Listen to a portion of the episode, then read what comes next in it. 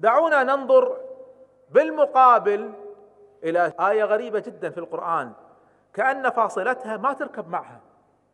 يقول تعالى إن تعذبهم فإنهم عبادك وإن تغفر لهم لازم نقول فإنك أنت الغفور الرحيم لكن الآية ما ختمت بهذه الصورة.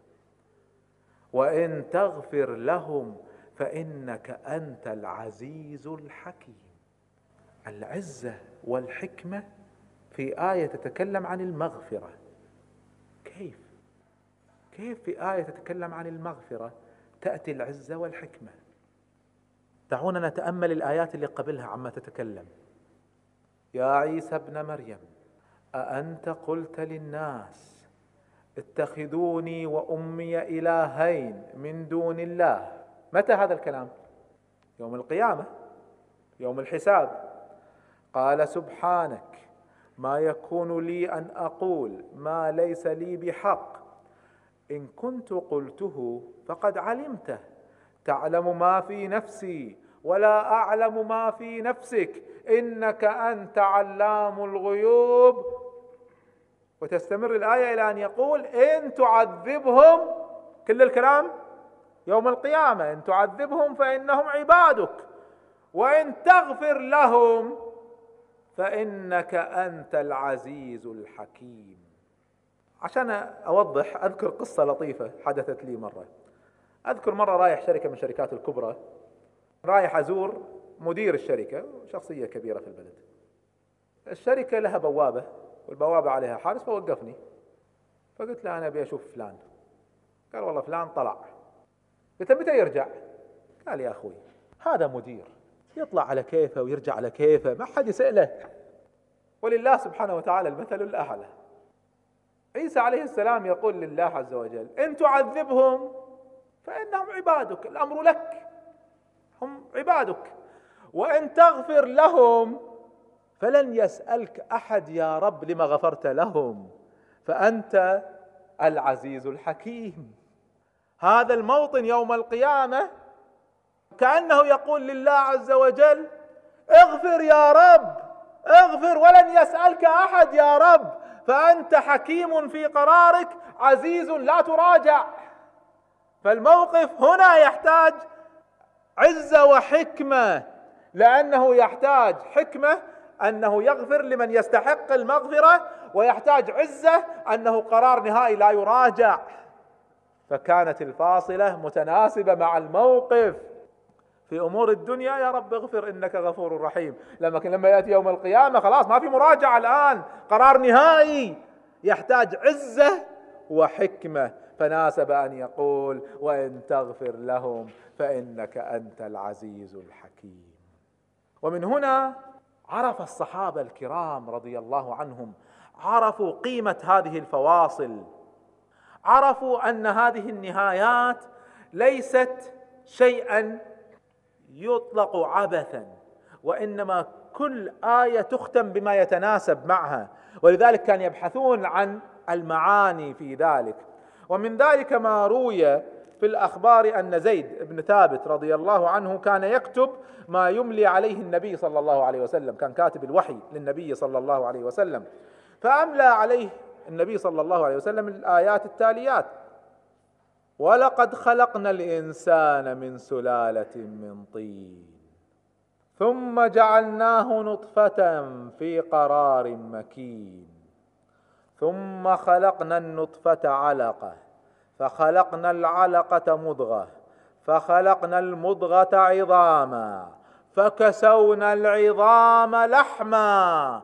فقال معاذ بن جبل كان حاضر فقال تبارك الله أحسن الخالق. فضحك النبي صلى الله عليه وسلم. فقال له معاذ مما ضحكت يا رسول الله؟ قال بها ختمت فتبارك الله أحسن الخالقين. كانوا يفهمون القرآن. العرب يعرفون كتاب الله عز وجل يعرفون القرآن. ولذلك يأتي أعرابي إلى النبي صلى الله عليه وسلم يقول يا محمد إلى ما تدعو؟ فيقول أدعو. إلى شهادة أن لا إله إلا الله وأن محمدا رسول الله. فيرد الأعرابي فيقول إذا تقاتلك العرب والعجم. فهم فورا أن الشهادة هذه معناها إلغاء للطغاة. لا مشرع إلا الله لا حاكم إلا الله. هذا معناها. ولن يرضى هؤلاء الطغاة على كراسيهم أن تزول منهم وعلى تحكمهم في البشر. أن يؤخذ منهم فسيقاتلونك. فورا فهمها. ولننظر إلى خاتمة أخرى. يقول تعالى وآتاكم من كل ما سألتموه. وإن تعدوا نعمة الله لا تحصوها. إن الإنسان لظلوم كفار. ختمها إن الإنسان لظلوم كفار. الآية الأخرى تقول وإن تعدوا نعمة الله لا تحصوها إن الله لغفور رحيم. لماذا ختم هذه بإن الإنسان لظلوم كفار؟ نفس النص وإن تعدوا نعمة الله لا تحصوها إن الإنسان لظلوم كفار. وفي الآية الأخرى وإن تعدوا نعمة الله لا تحصوها إن الله لغفور رحيم. الفرق في مقدمات الآيات. عما تتكلم هذه وعما تتكلم الثانية. أما الأولى فقوله تعالى وآتاكم من كل ما سألتموه وإن تعدوا نعمة الله لا تحصوها إن الإنسان لظلوم كفار. الآية الثانية تقول أفمن يخلق كمن لا يخلق أفلا تذكرون وإن تعدوا نعمة الله لا تحصوها إن الله لغفور رحيم.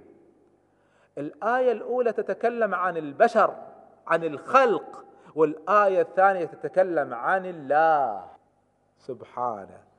الآية الأولى وآتاكم من كل ما سألتموه وإن تعدوا نعمة الله لا تحصوها فقابلتموها أيها البشر بالظلم والكفر. إن الإنسان لظلوم كفار. تصرف الإنسان تجاه نعم الله الذي آتاه من كل شيء أن يظلم ويجحد هذه النعم فيكفر. الآية الأخرى تتكلم عن الله عز وجل. أفمن يخلق كمن لا يخلق؟ وإن تعدوا نعمة الله لا تحصوها؟ الله كيف يتعامل مع جحود عباده مع ظلم عباده إن الله لغفور رحيم. عرفتم الفارق رحمكم الله. فلما تكلم عن العباد كانت الخاتمة الظلم والكفر ولما تكلم عن نفسه كانت الخاتمة المغفرة والرحمة. فما في فاصلة إلا في مكانها وهذا من إعجاز القرآن الكريم. وكذلك أوحينا إليك روحا من أمرنا. ما كنت تدري ما الكتاب ولا الإيمان ولكن جعلناه نورا نهدي به من نشاء من عبادنا. وإنك لتهدي إلى صراط مستقيم صراط الله الذي له ما في السماوات وما في الأرض. ألا إلى الله تصير الأمور. السلام عليكم. إعجاز التصوير الفني في القرآن. أشار إليه الأقدمون إشارات بسيطة. وأتقن الحديث فيه وفصل وكشف جوانبا منه لم يكشفها أحد من قبله. بنفس الصورة سيد قطب رحمه الله تعالى. كشف عن باب عظيم من القرآن الكريم. هو باب التصوير الفني في القرآن. التصوير الفني في القرآن قسم العلماء كلام العرب إلى نوعين شعر ونثر. الكلام إما شعر وإما نثر والشعر أنواع والنثر أنواع لكن أساسا نوعين. فلما جاء الكتاب العظيم القرآن وحي الله الخالد اضطر العلماء لتقسيم الكلام إلى ثلاثة أنواع شعر ونثر وقرآن. لأنه ما استقام تحت الشعر وما استقام تحت النثر. الشعر له وزن وله قافية وله بحور. النثر ليس له وزن وإن كان يوزن أحيانا وليس له قافية وإن كان يقفى أحيانا لكن ليس له بحور. جاء القرآن وإذ بصورة جديدة. وزن فيه وزن ولكنه ليس بشعر. وفيه بحور خاصة به لكنها ليست من بحور الشعر. فما استقام تحت الشعر وما استقام تحت النثر. كما سأريكم سأريكم أوزان القرآن إن شاء الله وأريكم إعجاز هذا الوزن بحيث النثر تستطيع أن تستبدل كلمة مكان كلمة أو أحيانا تحذف كلمة وتستمر. القرآن لو أخذت كلمة من مكانها تشعر بانكسار كانكسار وزن الشعر وبحور الشعر كما سنرى. فجاء اذا باب جديد من لغة العرب غير الشعر والنثر جاء القرآن الكريم. ومما يتميز به القرآن الكريم شيء موجود في الشعر والنثر لكن أوجده القرآن بصورة جديدة وهو التصوير. وخلاصة أمر التصوير دون أن ندخل في التعقيد به خلاصة أمر التصوير أنك أحيانا تسمع خطيب يخطب أو محدث يحدثك بقصة فتشعر تقول كأني أشوف فيلم. إذا وصل المتحدث من الأدب الراقي إلى هذه المرتبة أو من البلاغة أو من حسن الأداء إلى هذه المرتبة يصبح اللي أمامه يشعر كأنه يشهد الأحداث أمام عينيه. وكأنه يرى المعركة تجري أمام عينيه ولا يرى القصة تحدث أمام عينيه ولا يرى المشهد أو الصورة تحدث أمام عينيه. هذا المقصود بالتصوير. نقل المعاني كأنها صورة تحدث أمامك. أنا أحدثكم عن نفسي. قبل أن أقرأ كتاب التصوير الفني في القرآن لسيد رحمه الله وبعد أن قرأته وأرجوكم أن تجربوا هذه التجربة. الليلة إن شاء الله إذا ذهبتم وقرأتم القرآن. حاول وأنت تقرأ القرآن لا تستعجل. اقرأ الآية وشوف الصورة اللي فيها. وجدت بعد ما قرأت هذا الكتاب العظيم التصوير الفني في القرآن وجدت أن القرآن مليء بالصور صورة ورا صورة صورة ورا صورة يندر أن يحدث بينها يعني فواصل وخاصة القرآن المكي مليء بالصور. يقول تعالى ومن يرد أن يضله يجعل صدره ضيقا حرجا. يعني حالات الاكتئاب اللي يتكلمون عنها ما هي؟ شعور الإنسان بالضيق. كل مترفات الأرض لا تغنيه ولا تنفعه. مدن الألعاب جلسات الطرب أفلام ملاهي واسحب. كلها لا تستطيع أن تقضي على الاكتئاب والشعور بالضيق الذي يشعر به الإنسان إذا خلا قلبه من الأنس بالله. سبحانه. وذلك يقول ابن القيم رحمه الله إن في القلب لوحشة لا يملأها إلا الأنس بالله. ثمانين بالمئة من الشعب الأمريكي رغم كل ما عنده من أنواع الترف ثمانين بالمئة يتعاطون حبوب مخدرة أو مهدئة. يجعل صدره ضيقا حرجا. الله سبحانه وتعالى يريد أن يصف لنا هذا المشهد مشهد الاكتئاب وضيق الصدر. يقعد الليل كله سهران بالطرب والوناسة ثاني يوم يصحى يستيقظ من النوم مكتئب. ليش؟ سبحان الله المؤمن الذي يأنس بالله ما يشعر بهذه المشاعر. هؤلاء أهل الترف والفجور يقضي ليل كامل بالطرب ولا باللهو ولا باللعب ثاني يوم يصحى اكتئاب كامل. ما استطاع كل هذا الطلب أن يؤنسه. فالله سبحانه وتعالى يريد أن يصف لنا هذا المشهد فيقول كأنما يصعد في السماء. تخيل الانسان ما هو يصعد. يصعد يعني يصعد شوية لكن يصعد يعني يصعد ويصعد ويصعد ويصعد ويصعد إلى أن يصل إلى درجات الجو العليا. ماذا يحدث له؟ نحن الآن عرفنا معنى الآية. عندما يصل إلى درجات الجو العليا ماذا يحدث له؟ ينخفض الضغط. فمن شدة انخفاض الضغط يشعر الإنسان برئتيه لا تستطيع أن تتنفس فتضيق. يشعر بضيق يشعر كأنها تكاد تنفجر. من شدة الضيق الذي في صدره يجعل صدره ضيقا حرجا. ما يتسع لرئتيه. ما يتسع. يشعر بالضيق. عندما تقرأ الآية من الآن وصاعد تخيل إنسان صعد في السماء إلى أن وصل إلى درجات الجو العليا فضاق صدره وحشرج. كذلك يجعل الله الرجس على الذين لا يؤمنون. صورة يصورها لنا القرآن الكريم كأنها أمامنا. كم صورة في القرآن الكريم؟ لتعبر عن هذه المعاني الإيمانية أو معاني التوحيد أو معاني العلاقات البشرية وغيرها. يقول سيد رحمه الله التصوير هو الأسلوب المفضل في القرآن وهو الأصل في بلاغة القرآن. الأصل هو الصورة. ويندر أنك ما تجد صورة. أنا حاولت أن أطبق هذا. بدأت أقرأ القرآن. وأنا أدور صور. سبحان الله ما في صفحة إلا فيها عدة صور. كل صفحة. يعني ما هو كل جزء ولا كل سورة. كل صفحة صور متتالية كأنك تشاهدها أمامك. هذا الجانب من إعجاز القرآن. سبحان الله غفل عنه الأولون والآخرون. وبدأه سيد رحمه الله ففتح فيه الباب.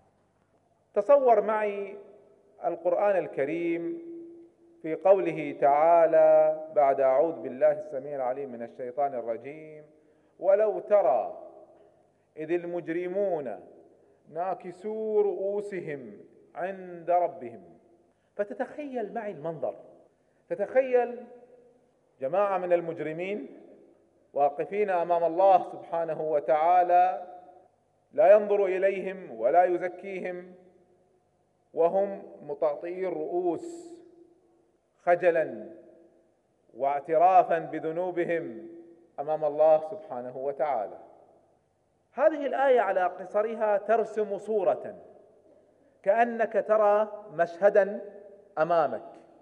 هذا الذي نقصده بالتصوير الفني في القرآن أو بإعجاز التصوير في القرآن أن القرآن يرسم لك المشاهد سواء كانت الحسية منها أو المعنوية بل حتى عن اختلاجات النفوس أو حتى قضايا الأحداث والقصص. كأنك تشهد أمامك هذه الأحداث فيصورها لك تصويرا. هذا الذي نقصده بالتصوير الفني بالقرآن. ويقول سيد رحمه الله التصوير هو الأداة المفضلة في أسلوب القرآن فهو يعبر بالصورة المحسة المتخيلة عن المعنى الذهني. يأتي لمعاني ذهنية فيصورها كأنها تجري أمامك ويصور كذلك الحالة النفسية. ويعبر عن الحادث المحسوس والمشهد المنظور وعن النموذج الإنساني والطبيعة البشرية ثم يرتقي بالصورة التي يرسمها. يرسم صورة ثم يرتقي بهذه الصورة فيمنحها الحياة. كأنك تراها حية أمامك شاخصة. ويمنحها الحركة المتجددة. فإذا بالمعنى الذهني هيئة أو حركة. وإذا الحالة النفسية لوحة مرسومة أمامك أو مشهد كأنه على مسرح يمثل أمامك. وإذا النموذج الإنساني شاخص حي. وإذا الطبيعة مجسمة مرئية. وإذا الحوادث والمشاهد والقصص والمناظر يرجعها فيجعلها شاخصة حية وفيها الحركة. فإذا أضفت لهذا المشهد وهذه الصورة الحوار حديث هذه المشاهد لبعضها وحديث أبطال هذه المشاهد فكأنك تتخيل أيها المستمع تتخيل أمامك مشهد من مسرحية أو مشهد من فيلم يجري أمامك. هذا هو الأسلوب الفني في القرآن. إنها الحياة وليست حركة الحياة. فإذا تأملت وتخيلت معي أن هذا الذي يجري أمامك إنما هو ألفاظ حروف جامدة. ليست ألوان تصبغ ولا شخوص تعبر. أدركنا إعجاز التصوير الفني في القرآن. كيف يلعب بالألفاظ فيجعلها كأنها مشهد حي بكل معنى الحياة أمامك. إن التصوير الفني هو الأداة المفضلة في أسلوب القرآن. فهو ما هو أسلوب نادر تجده في بعض الآيات. يعني مثلا لما سأتحدث معكم إن شاء الله حول الإعجاز العلمي في القرآن فنجد قضية الإعجاز العلمي ما اكتشفه العلماء وبالذات في هذا العصر عن قوانين الكون وعن معجزات هذا الكون وكيف أشار لها القرآن الكريم. نجد أن هذه مسألة مفرقة في القرآن ليست مستمرة. أما الأسلوب التصويري الفني في القرآن فهو دائم. ما تكاد تمر على صفحة إلا وفيها عدة آيات.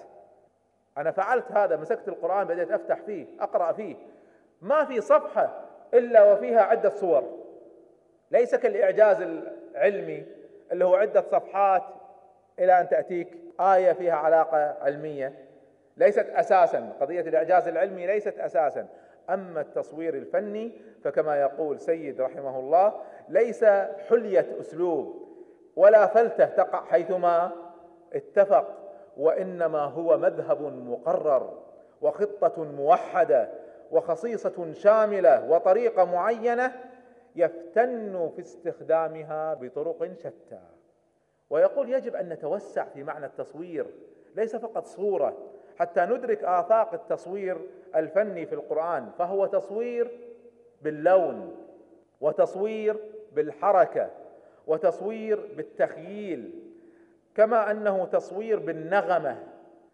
تقوم مقام اللون في التمثيل وكثيرا ما يشترك الوصف والحوار وجرس الكلمات ونغم العبارات وموسيقى السياق في إبراز صورة من الصور فتملأ العين والأذن والحس والخيال والفكرة والوجدان.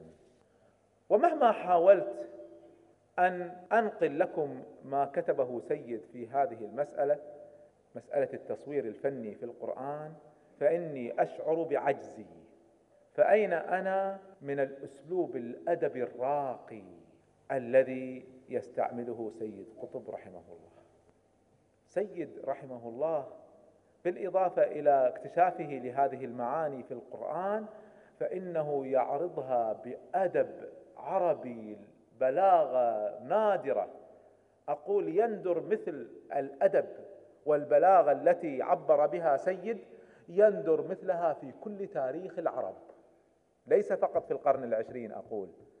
أسلوب سيد البلاغي والأدبي نادر في التاريخ. فمهما حاولت أن أنقل لكم هذا الأمر فأنا كما قلت أشعر بعجزي. ولذا أوصيكم أن ترجعوا إلى كتاب التصوير الفني في القرآن وترجعوا إلى مشاهد القيامة في القرآن أيضا لسيد قطب وترجعوا إلى تفسيره الجميل في ظلال القرآن.